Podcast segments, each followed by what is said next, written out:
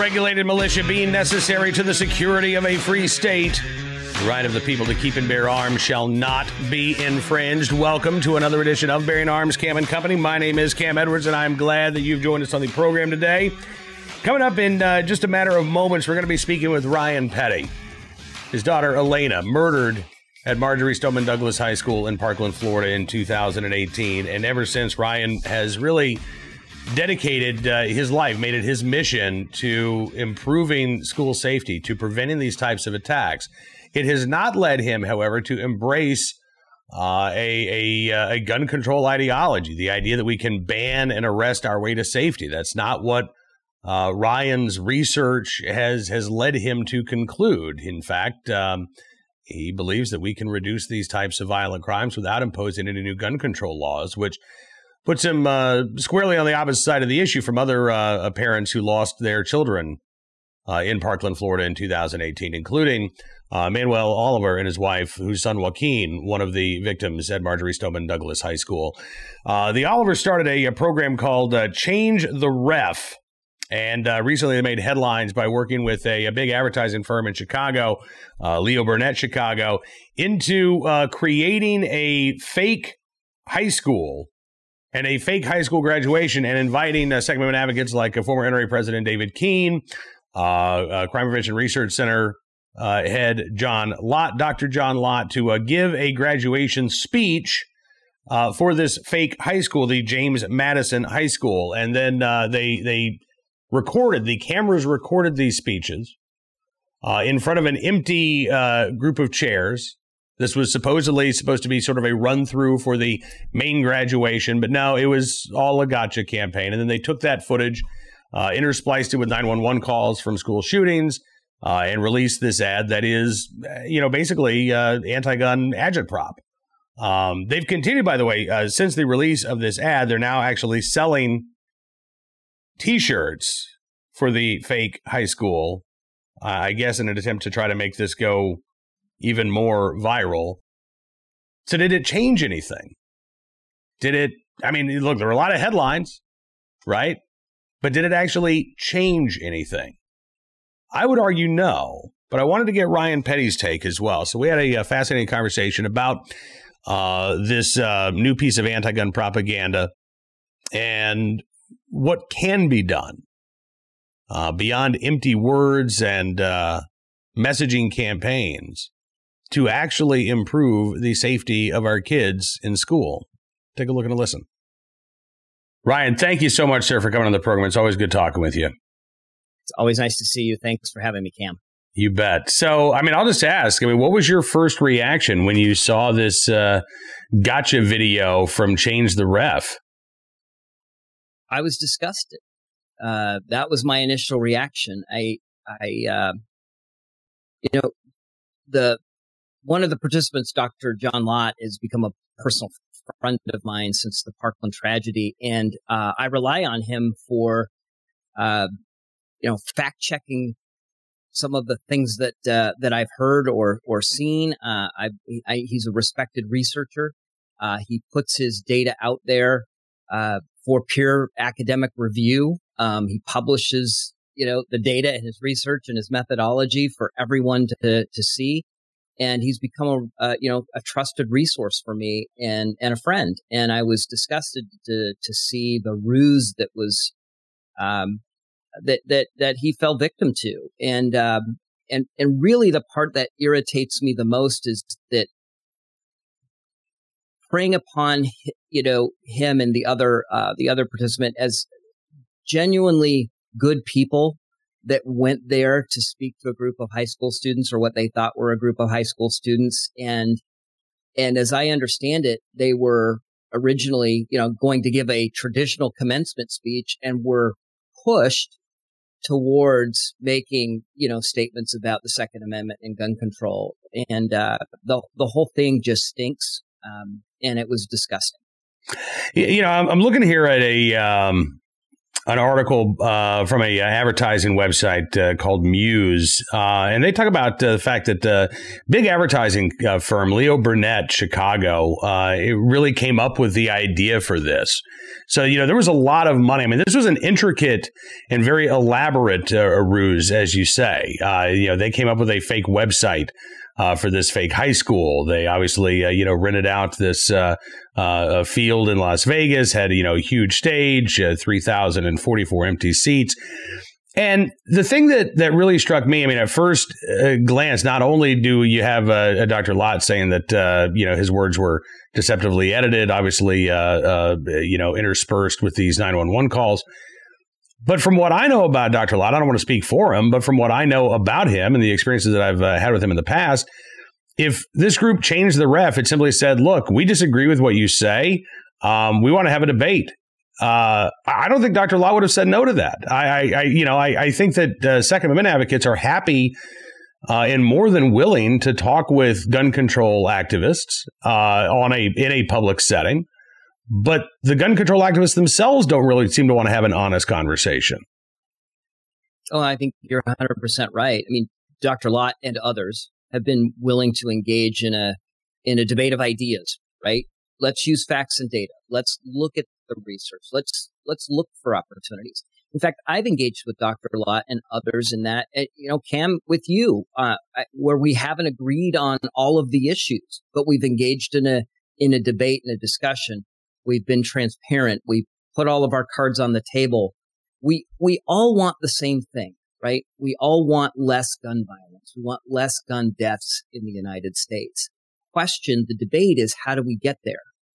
And when one side will not engage, uh, in, in a debate of ideas, but, but turn to trickery, um, and, and deceptive practices to to make their case, they, it says more about them than it does, uh, quite quite honestly, those that they they tricked uh, into this, uh, this sort of disgusting display.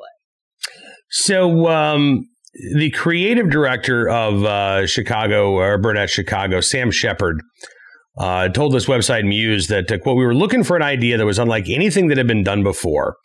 Um, he said that's a pretty tough brief. When the team shared an image of an empty graduation chairs arranged like the Yosemite and Normandy, I was blown away. But it wasn't enough for us to shoot an emotional film capturing the 3,044 chairs. That's where every gun ad has stopped before. We had to place this devastating image in front of those directly responsible. He said it was important for us to go all the way, no matter what the cost, to finally confront those NRA members with the results of what their words and their lobbying have caused. He says this is a statement, an indictment of those who don't think they will ever be held accountable for their words. And he called it, quote, an example of the demonstrative power of creativity when fear uh, isn't in the equation. So, I mean, Ryan, I mean, let me ask you because you are a Second Amendment supporter. You are obviously a survivor of uh, quote unquote gun violence or violent crime. Someone that you loved dearly was robbed from you. In fact, your daughter, uh, you know, one of those chairs represents uh, your daughter. So, what would you say to Sam Shepard when he says that people like you, NRA members like you, Second Amendment supporters like you, are directly responsible for the violence that we are seeing around the country and the violence that has been perpetrated against students? You know, it's an asinine comment, and uh, he should retract that statement immediately. It's disgusting. Um, I'm no more responsible for my daughter's death than than Dr. Lott is, or any other NRA or Second Amendment supporter. That there's no causal relationship there between the words used to defend a right that w- that is precious and should be precious to every American. That was codified by our founding fathers, uh, recognized by our founding fathers, and put into the Bill of Rights. It's disgusting to equate that with the actions of, you know, these evil people that have used a firearm to kill innocent people. The person responsible for, for the death of my daughter, for killing my daughter, is sitting in jail awaiting trial. Uh, it's been three years, three plus years, and we're still not at trial yet. But that is the person that took that firearm and murdered 17 people and injured 17 others. Nothing to do with the Second, Second Amendment supporters. That's number one. Number two, you know, my focus has been on prevention. And there are ways we can prevent these tragedies from happening in our society. None of them require the infringement of our freedoms or liberties to reduce gun violence. We've got to recognize the actual causes for gun violence in our communities and address those issues. That's how we solve this, not by pulling stunts on unsuspecting um, Second Amendment supporters, not by these, you know, elaborate, expensive, quite frankly, waste of money, in my view, stunts that these guys are pulling. Um, you know, let's engage in a discussion and a debate and a conversation. We all want the same thing. There's a right way to do this. And then there's the way that Leo Burnett and this agency and Change the Ref is trying to do this. It's wrong. It should stop. And quite frankly, it doesn't work. And they should know this. They're in the advertising business. They should know they're preaching to their choir only. This did not change a single mind on the issue. It was a big waste of money. You know, I, I happen to agree with you. Um, and I want to get back to what you talked about preventing this because when you and I have spoken before, I, I, I keep thinking about that figure that um, that you gave the Secret Service in their latest report on preventing school shootings. Ninety four percent of these attackers communicated their threats beforehand.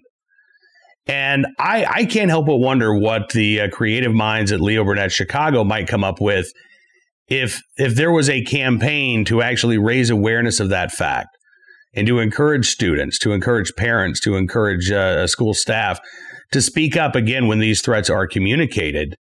If you really want to make a difference, it seems like that would be a place where a public service campaign could actually make a difference, and you could use, uh, you know, a, a creative message to uh, to help you know drum that statistic home that these things are preventable. Lives can be saved, and as you say, we don't need to try to legislate our way to safety.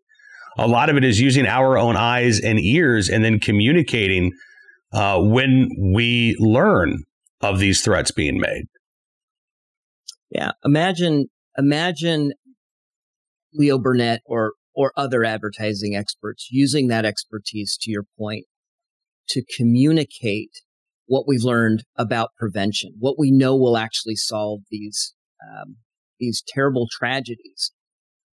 If they just took the same effort, energy, and quite frankly, dollars and applied it to prevention as opposed to these stunts, um, it's you know, I I um, it's hard for me to imagine how, what what an impact they could have.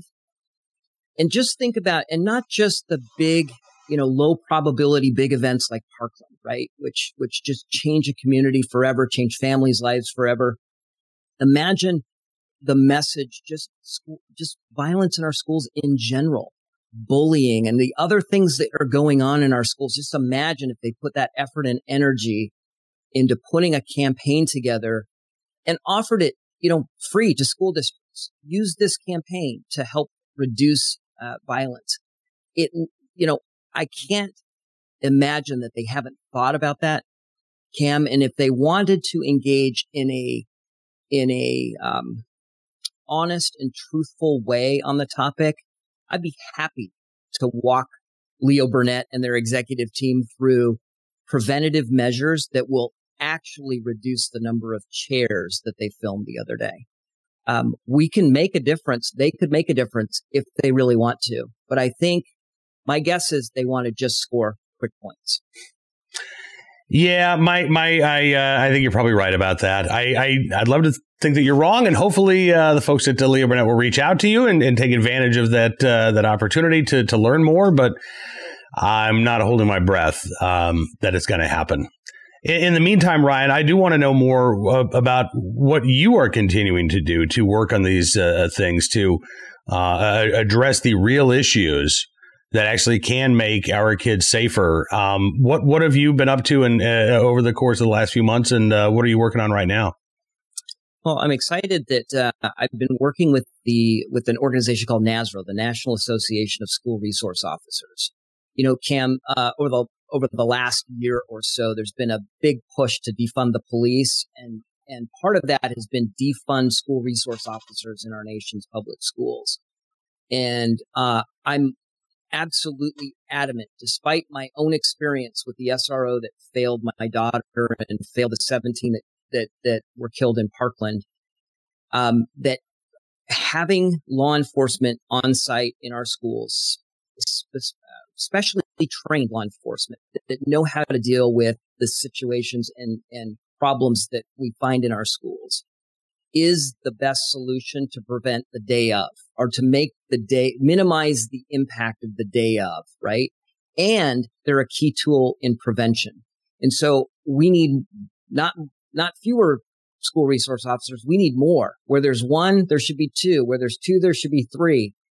And so I've been working with NASRO and and uh, and and really trying to highlight the role of the SRO. And if you uh, if you go to NASRO's website or if you look at what they do on on social media, they've really done. There's been a sea change in messaging from NASRO about the role of school resource officers, and where they were focused initially on just getting the message out about training, they're now talking about the impact that these school resource officers officers have on the lives of the students in the schools that they serve.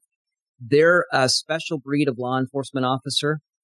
Uh, and I think they do wonderful work in our schools. And so uh, I'll be I'll be speaking at their conference in Orlando in July. Um, we're going to keep pushing that message out. Parents need to understand that their child's safety is at risk uh, from school boards and uh, unelected administrators within their school districts that want to remove school resource officers because they think they pose a threat to the students. Nothing could be further from the truth. We're fighting it, and we need parents to join with us to push on their school boards. Got a couple of quick success stories. We've got we've had uh, some great success out in Oregon. We had a district that reached out to to me to say, "Hey, look, uh, as a school board, the school board's about to uh, um, remove school resource officers from the Gresham School District out in um, in Oregon, and we were able to unite some parents together and push back, um, and and that they were not removed. So the school board voted to keep them, and then also up in the Seattle area, the Bellevue School District. Their superintendent actually resigned over the controversy. They were trying to do some backdoor deals and remove school resource officers despite the advice of their student advi- student advisory council that wanted overwhelmingly wanted to keep school resource officers in their schools. These are the students saying keep school resource officers. They were going to try to do a backdoor deal and get rid of them.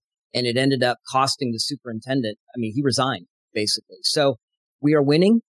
We've got to keep pushing, but I want every parent in the country to understand that they need to be active and involved at their district level because there are weak needs uh, school board members that are willing to listen to the activists and remove the last line of defense for their child in their in that school. So parents get involved. Absolutely. Ryan, as always, sir, thank you for being involved. Thank you for being engaged. Uh, thank you for what you do and for spending some time with us today. I hope we get a chance to do it again very soon. Thank you, Cam. As always, appreciate Ryan spending a few minutes with us. Now let's turn our attention to today's armed citizen story. Our good deed of the day and our recidivist report. We will start there. Here's the headline. Doesn't say much. Victims identified in fatal shooting, suspect in police custody. This is from uh, Lafayette, Louisiana. And in this particular fatal shooting, the suspect that was taken into custody uh, well known to uh, to police, uh, Dewan Clay, 23 years of age, um, riding or driving the vehicle uh, in which uh, one individual, a 19 year old named uh, Javier Batiste, was shot and killed. Clay, according to KATC, turned himself into authorities at the Lafayette Police Department back on June 28th. That would be a Monday. Booked into the Lafayette Parish Correctional Center on one count of first degree murder obstruction of justice, armed robbery, conspiracy to commit armed robbery, prohibited acts, as well as possession and felon, uh, felon in possession of a firearm. Uh, according to authorities, Clay has served time before. going back to 2016, which was only five years ago, Clay has pleaded guilty to illegal use of a weapon, aggravated battery with a firearm, illegal carrying of a weapon, and uh, two different charges of resisting arrest. In these cases, apparently he was initially given probation. Yeah. Uh, but it was revoked after a subsequent arrest, according to KATC. All told, his records appear to indicate that he served about two years in jail. In March of 2019, after his probation had been revoked, after he had been sent back to jail, he fired a motion on his own behalf, asking the judge to reconsider, writing that he had two children, that a third had just been born the month before, said he was a student at a local community college, but he had to drop out when he was arrested and held in jail. Uh, he said uh, that I, you know, he accepts the full responsibility for his actions. Uh, is only requesting a chance to be a productive member of society. The judge denied his motion, uh, kept him in jail for at least a another brief period of time. Again, he was out, and on uh, June 27th, so Sunday night, about 10:45 in the evening, Lafayette uh, police responded to shots fired. Uh, when they got there, they found 19-year-old Brandon Arnold of Lafayette dead of gunshot wounds in the parking lot. He worked at the business where he was found. Police believe that he was shot during a botched robbery. Uh, Arnold was the target of the robbery, according to police, not the business itself. Uh, and then again, they found 19 year old Javier Batiste inside a vehicle. Uh, he had also been shot. Dewan Clay, driving the vehicle that Batiste was riding in, uh, was arrested. Don't know if uh, Clay is accused of actually shooting Javier Batiste or if uh, perhaps 19 um, year old Brandon Arnold was able to fire shots in self defense. We don't know. But what we do know is that Dewan Clay, now facing murder charges, as well as armed robbery charges, felon possession of a firearm charge. And uh, despite a laundry list of violent crimes, Dewan Clay did not spend much time behind bars for that earlier offense. Perhaps if he had uh, been subjected to his original sentence, this uh, murder, these murders would not have happened because Clay would have still been in prison. Now, turning our attention to today's armed citizen story, uh, California, the Lake Tahoe area. Take a look at this headline Lake Tahoe visitor shoots bear inside of home in self defense, but some say the bear is not to blame. Oh, I don't, I, mean, I don't know. It, I'm not trying to victim blame the bear here. The bear is just being a bear, but the bear was where the bear wasn't supposed to be, which was inside a home in the uh, Lake Tahoe area. SFGate.com uh, reported on this. This was uh, June 24th. And apparently, um, there were a group of tourists visiting uh, Lake Tahoe. Guy returned to his house and he heard sounds coming from the second floor.